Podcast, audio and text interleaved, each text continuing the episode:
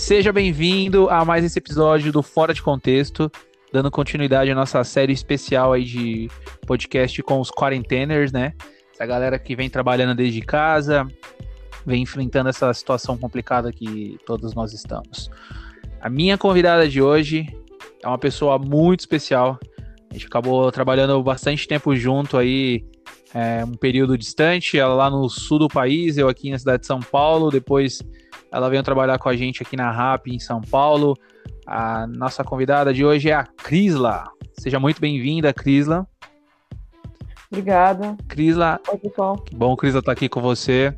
É, Crisla é ecóloga com mestrado em ecologia pela Federal do Rio Grande do Sul. Então, é uma pessoa extremamente preocupada com o nosso meio ambiente e com todas as questões que modificam a, a vida da, da população como um todo, né? A Crisla hoje ela trabalha na RAP, ela é coordenadora de estratégias e operações. Depois eu quero saber como a RAP chegou na sua vida aí, Crisla, contar um pouquinho pra gente disso. Tudo bem? Então, seja muito bem-vinda, Crisla. A bola tá com você. Ah, obrigada. Uh, então, vou descrever um pouco a RAP para quem não conhece, né? A RAP é um, é um, um super app que promete revolucionar todo o mercado de delivery na América Latina, né? Ele surgiu na Colômbia em 2015, abrangendo menos de um, um quarteirão, e hoje, cinco anos depois, a, atua em ao menos sete países e só no Brasil faz mais de 2,5 milhões de entregas por mês. Uh, hoje eu trabalho. Legal, bastante. A RAP é extremamente gigante hoje no mercado brasileiro, né, Cris? Sim. A gente hoje é um dos, do, dos três grandes aplicativos de, de delivery e na parte de entrega de mercado, farmácia, a gente é praticamente o único aplicativo que faz esse tipo de, de trabalho, que hoje está sendo super importante para as pessoas que estão em quarentena em casa, né? Sim, total. E conta pra, conta pra gente, Crisla, como é que lá no, no, Rio Grande do Sul, como é que foi seu contato com a RAP até chegar aqui em São Paulo? Conta um pouquinho dessa, dessa trajetória sua e depois o que você está fazendo hoje nesse período aí de, de Covid dentro da RAP, quais são as medidas? Conta um pouquinho pra galera aí. Ah, beleza. Uh, então, tu vai ver que a, a, minha trajetória de chegada na RAP vai se amarrar depois com o final da, da nossa conversa aqui sobre Covid-19. Uh, mas uhum. basicamente, uh, eu terminei o, o, mestrado, né? E como a ciência não é nada incentivada no Brasil, a gente tem um número muito baixo de bolsa, a gente tem pouquíssimo centro de pesquisa. E no final das contas, a, as poucas opções que tem para um pesquisador trabalhar ou é continuar sendo bolsista em Universidade Federal, que nem sempre é possível, uh, uhum. ou conseguir trabalhar em uma ONG, ou começar a trabalhar com consultoria ambiental, que no momento econômico do Brasil também está é, tá super limitado, né? Porque a gente tem pouco, pouca obra de, de, de tanto de parque eólico como de rodovia, como tudo tá, tá muito parado no Brasil com o, o caos que tem a economia. Uh, Sim. É, então eu terminei o mestrado, fiquei sem nada, a gente, infelizmente a gente não pode viver de amor à profissão e a gente tem que pagar as contas, né? Uh, é, amor não paga conta, não paga é. boleto, né? Não, infelizmente não. Felizmente. É. Então eu tive que optar entre ficar insistindo em conseguir algum emprego na área, só que uh, com o passar do, dos dias, as poucas economias que eu tinha conseguido juntar no mestrado acabaram e eu tive que começar a procurar emprego, né?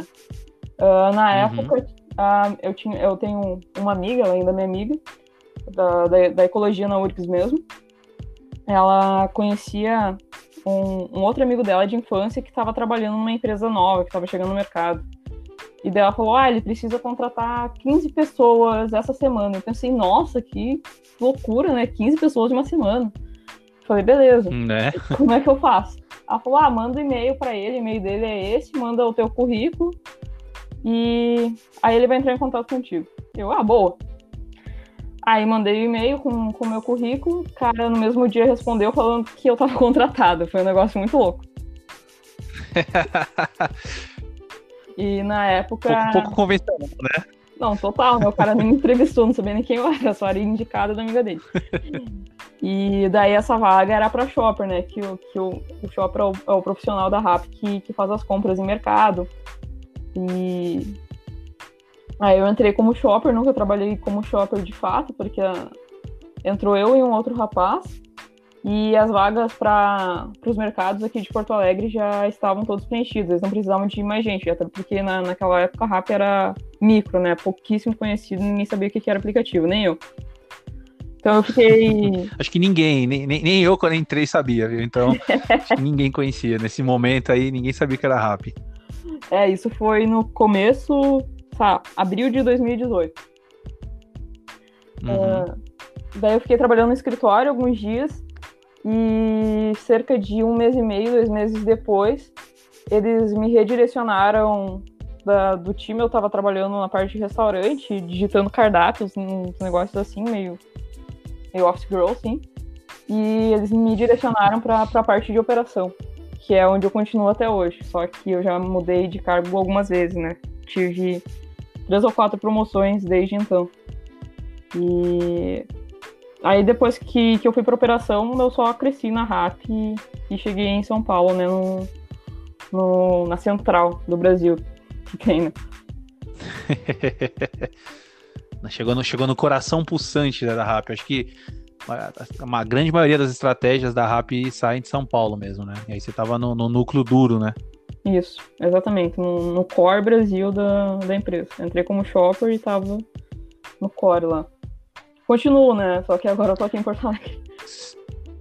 É, não, eu quero chegar nesse papo aí para entender um pouquinho melhor, assim, Cris. Eu conversei anteriormente, né, com umas outras pessoas da, da RAP e tudo isso, mas conta para mim em operações, como é que é? Vocês tinham esse costume aí em Ops trabalhar de home office, ou, ou era normal, ou realmente o que levou vocês a trabalhar em home office foi a, o Covid-19? Como é que é? Como é que foi essa rotina?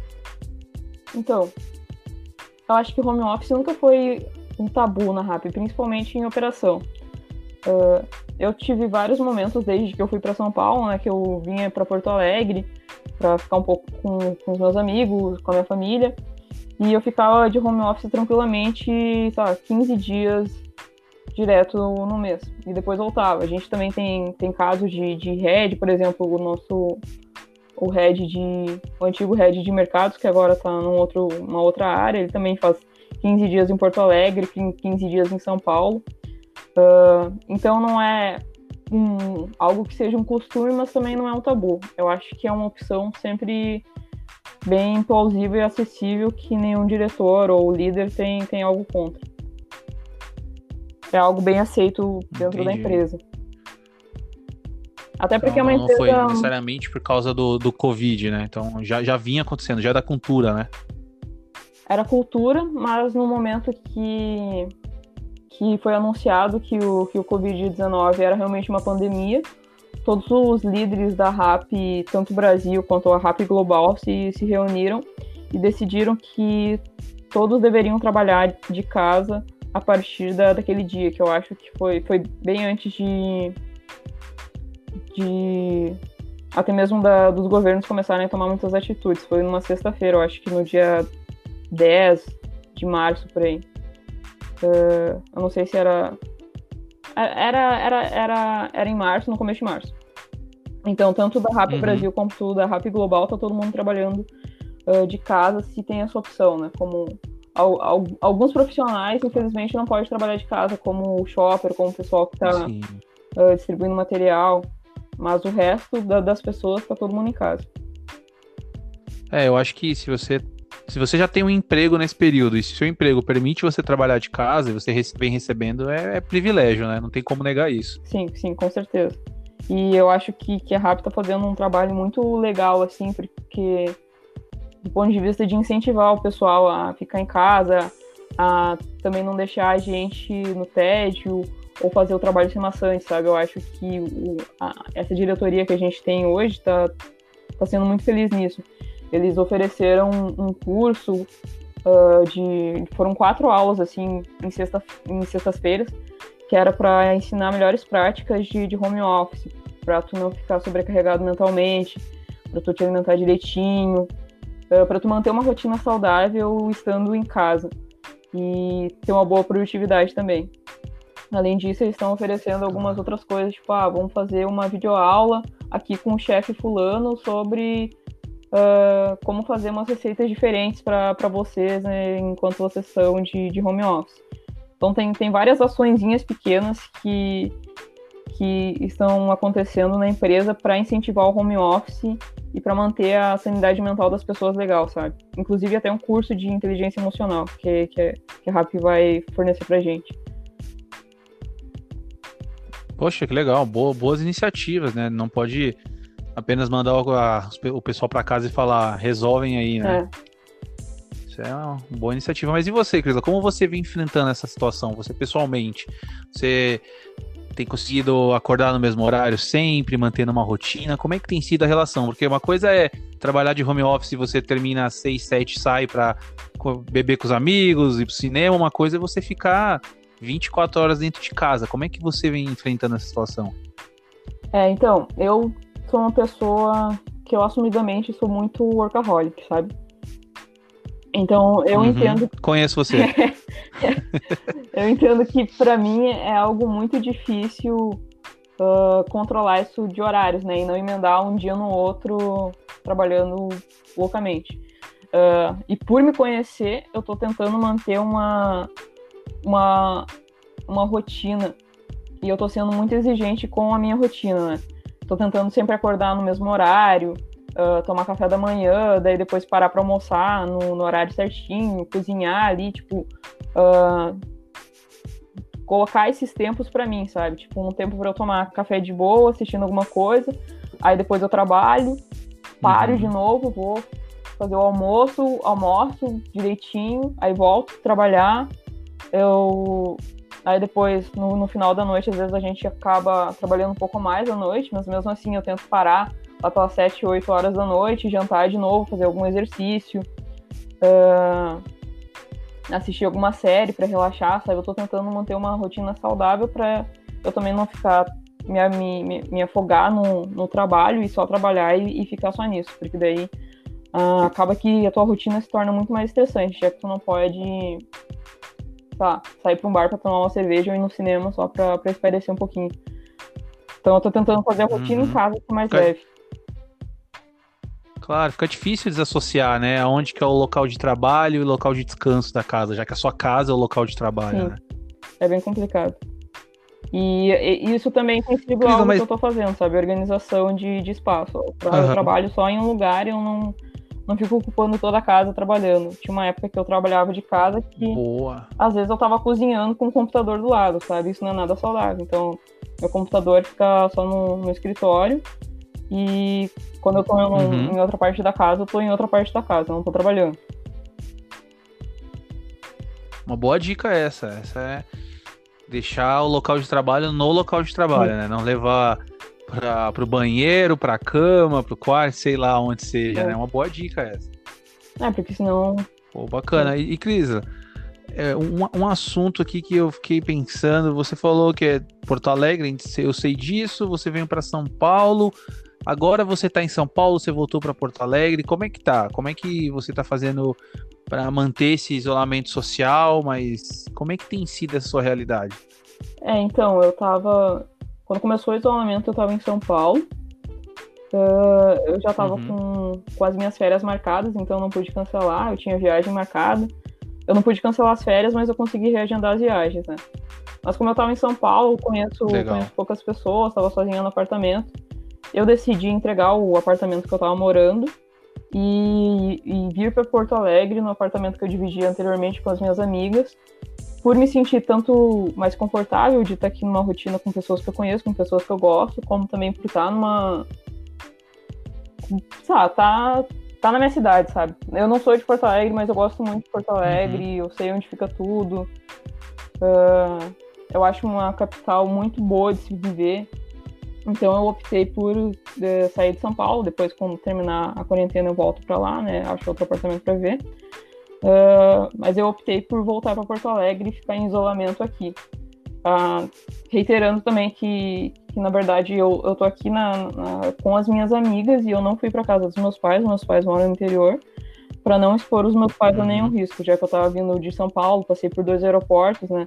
Então, o risco de, de contaminação que, que eu tive em, em, tanto em São Paulo como nessa, nesse retorno para o sul foi muito grande.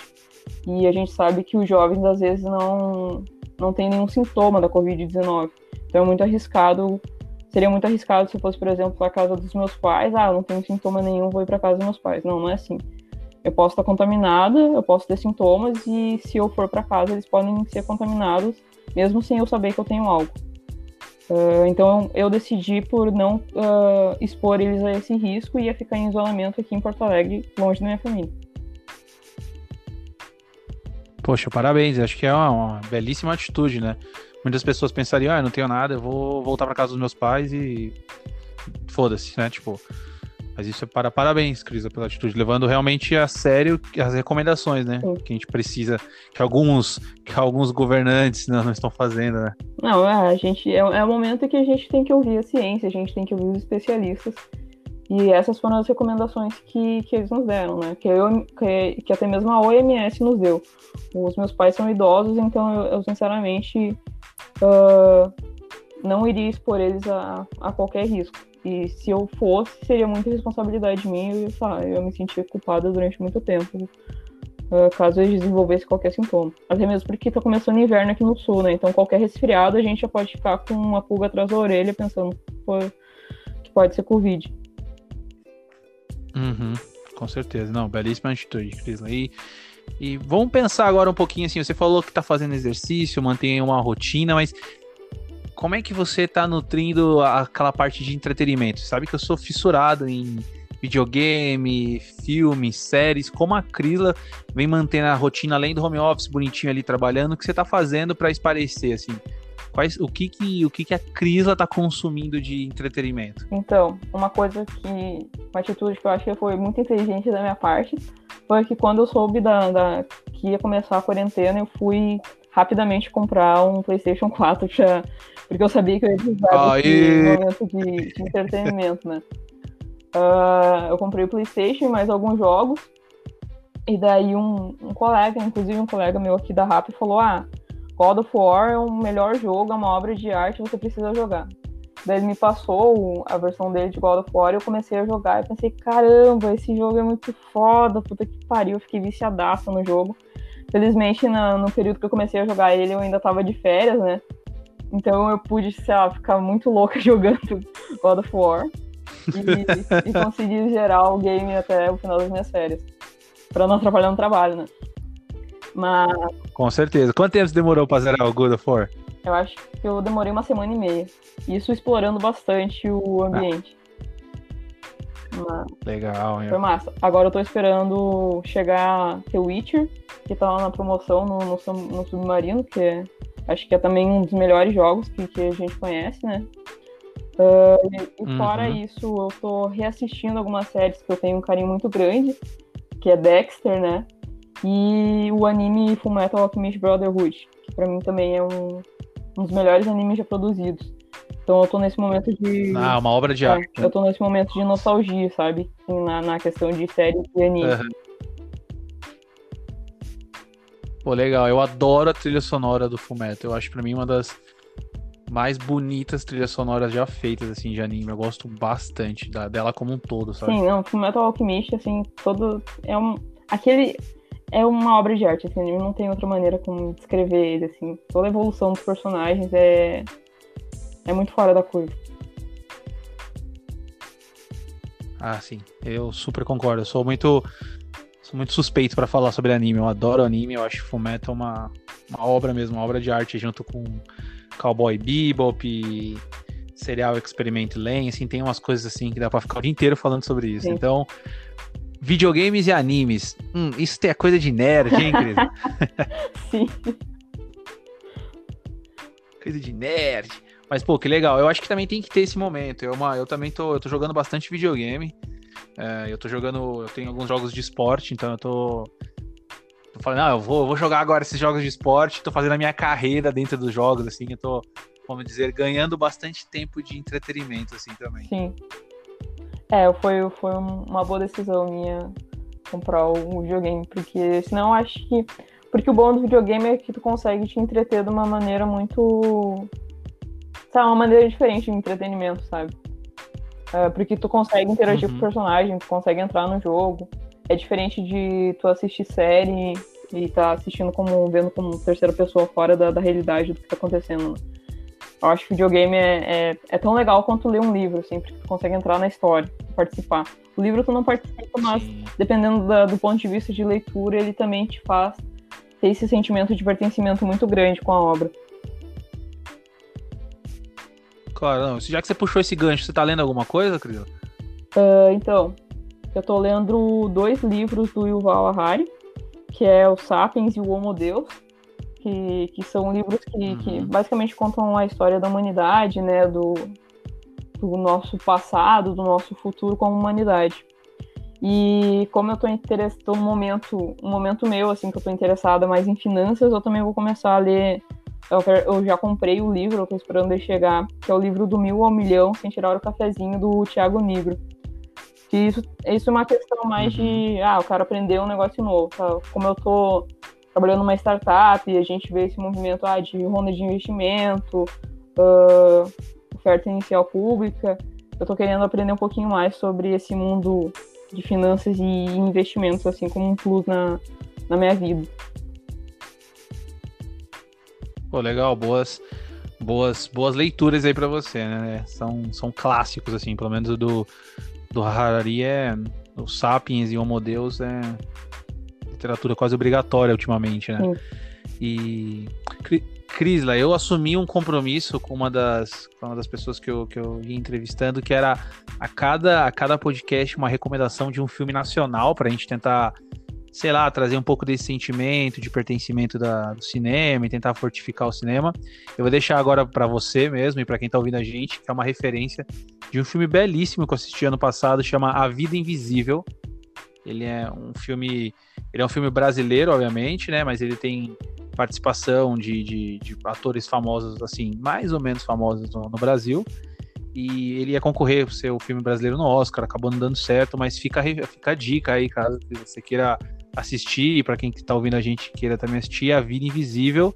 E eu vou tentar a cada conversa com, com meus amigos, conhecidos, com, compartilhar um filme nacional para tentar trazer talvez esse sentimento de, ah, vou reassistir os clássicos brasileiros, talvez o cinema novo e o que tá saindo agora na atualidade. Então fica aí essa referência, tá bom, Crisley, para quem tá ouvindo a gente. Nossa, valeu. Eu sou eu sou uma pessoa que eu não, não consumo muito filme, mas eu acho super importante, principalmente nesse momento de quarentena, a gente também valorizar a cultura nacional, né? Porque a gente vê que, que a cultura é algo necessário uh, quando a gente fica nesse momento mais reservado, assim, tipo, as pessoas acabam consumindo muito filme, muita série, tipo, to todos os canais de, de streaming estão bombando. Então também incentivar a uhum. cultura nacional e os filmes nacionais é algo super importante. Ah, eu acho legal. Eu sou, eu, eu gosto bastante de filme, então acho que é ficou, ficou um bom desafio, sabe, assim, para todo mundo que tá que vai participar aqui ou que tá ouvindo. Às vezes a pessoa fala, ah, vou pegar um filme aqui que todo mundo fica falando e vou ver se é bom realmente. Acho que o cinema brasileiro vai surpreender muita gente. Viu? Sim, normalmente o pessoal pega o top 10 da Netflix e fica só naquele ciclo eterno, né? É importante a gente, uhum. a gente descobrir coisas novas, principalmente coisas novas que, que são cultura, são produto nacional, né? É. Você fica no algoritmo, no algoritmo para sempre, né? Sim, é, exatamente. É. Crisla, estamos caminhando para o final desse bate-papo. É muito bom poder voltar a conversar com você assim com mais frequência. Acho que todo mundo que está ouvindo a gente deve ter aprendido, ter gostado do que você falou. E eu quero seguir para esse finalzinho querendo ouvir sua opinião de como será o mundo pós-Covid-19. Tanto qual é a sua visão positiva, política, emocionalmente, o que, que você acredita que o mundo, e também focando assim o Brasil, vai, vai, vai ser ou será após o, o Covid-19? É, então eu vou dar. Eu acho que a minha opinião hum, aqui vai ser um pouco mais científica, né? Eu acho, eu não, não tenho muita carga para falar tipo de economia ou de política.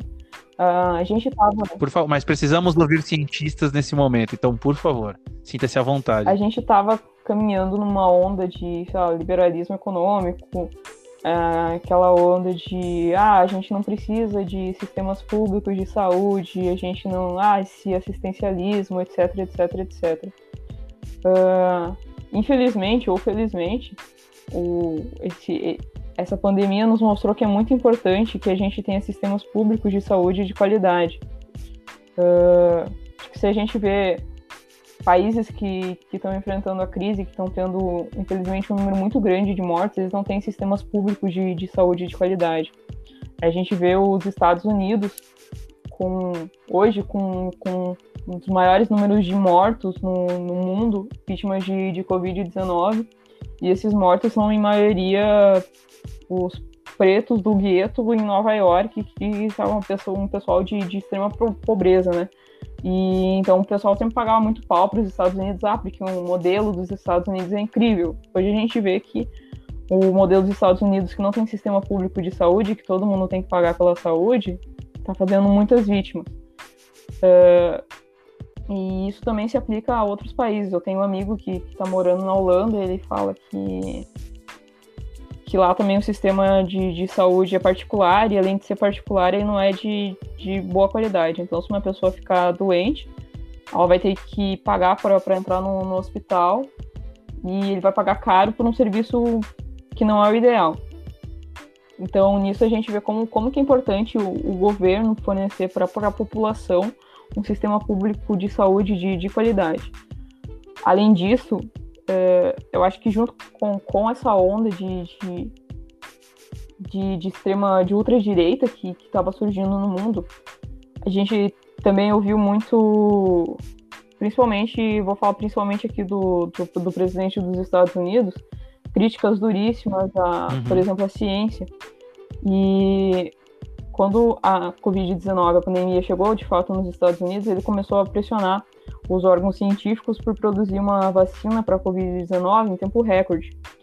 E eu acho que o, o, o diretor da, da, Science, que é uma, uma revista, uma da, um dos maiores periódicos científicos do mundo, ele foi muito feliz em, em dar uma resposta direta para o presidente dos Estados Unidos. E eu vou até citar essa resposta dele, porque eu achei que, que foi muito um, um, um tapa de luva na cara dele, sabe? Ele teve uma classe muito grande em, em, expor o descaso que o, que o presidente dos Estados Unidos estava fazendo todo esse tempo com a ciência. E não só o presidente dos Estados Unidos, né?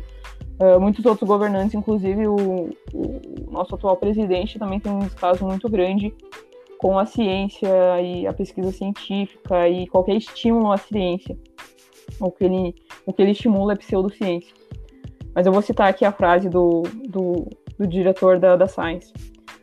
Faça-nos um favor, senhor presidente. Se você quer algo, comece a tratar a ciência e seus princípios com respeito. E eu acho que, que isso que, que eu espero que fique no mundo pós-Covid, sabe? Eu acho que um mundo que respeite a ciência e que ouça a ciência. Uh, porque os governantes, em, em sua maioria, eles não davam ouvido aos cientistas e eles começam a perceber que que com o avanço dessa pandemia, a ciência é, é fundamental para tratar, tanto para tratar e descobrir um tratamento para a Covid-19, quanto para descobrir uma vacina, como também o, só o fato do Covid-19 ter aparecido nas nossas vidas, ele também tem, tem um desenrolar científico muito interessante. Que, afinal de contas, ele surgiu de, de um animal exótico, na verdade, um animal na China, né? E a gente pesquisa muito pouco. A gente tem uma biodiversidade muito grande uh, em todo, todo, todo o planeta. A gente tem muitos animais que a gente ainda não, não descobriu, a gente tem muita coisa para descobrir ainda. E assim como a Covid-19, podem ter vários outros uh, milhares de vírus muito mais letais que a Covid-19 que estão lá coabitando, vivendo no, no, nos animais e que eles não são ofensores dos animais. Mas no momento que a gente começa a a agredir o meio ambiente, a forçar essa redução de habitat, uh, os animais começam a ser mais presentes na nossa vida porque eles perdem o espaço deles. E a gente pode ainda descobrir vários outros vírus se a gente não começar a tratar a natureza com mais respeito, sabe?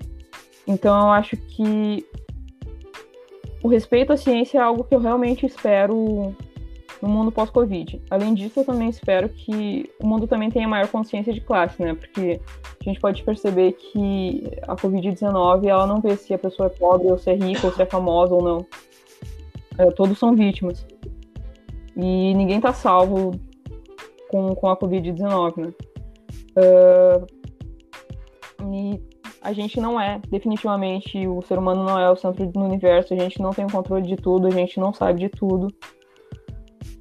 Eu sei que muitas pessoas gostariam de ter o controle de tudo, principalmente os mais poderosos, mas a gente não tem. E eu acho que esse é o maior aprendizado da Covid e do mundo pós-Covid. A gente é apenas uma espécie no meio de, de milhares de outras, e a gente pode ser vítima a qualquer momento.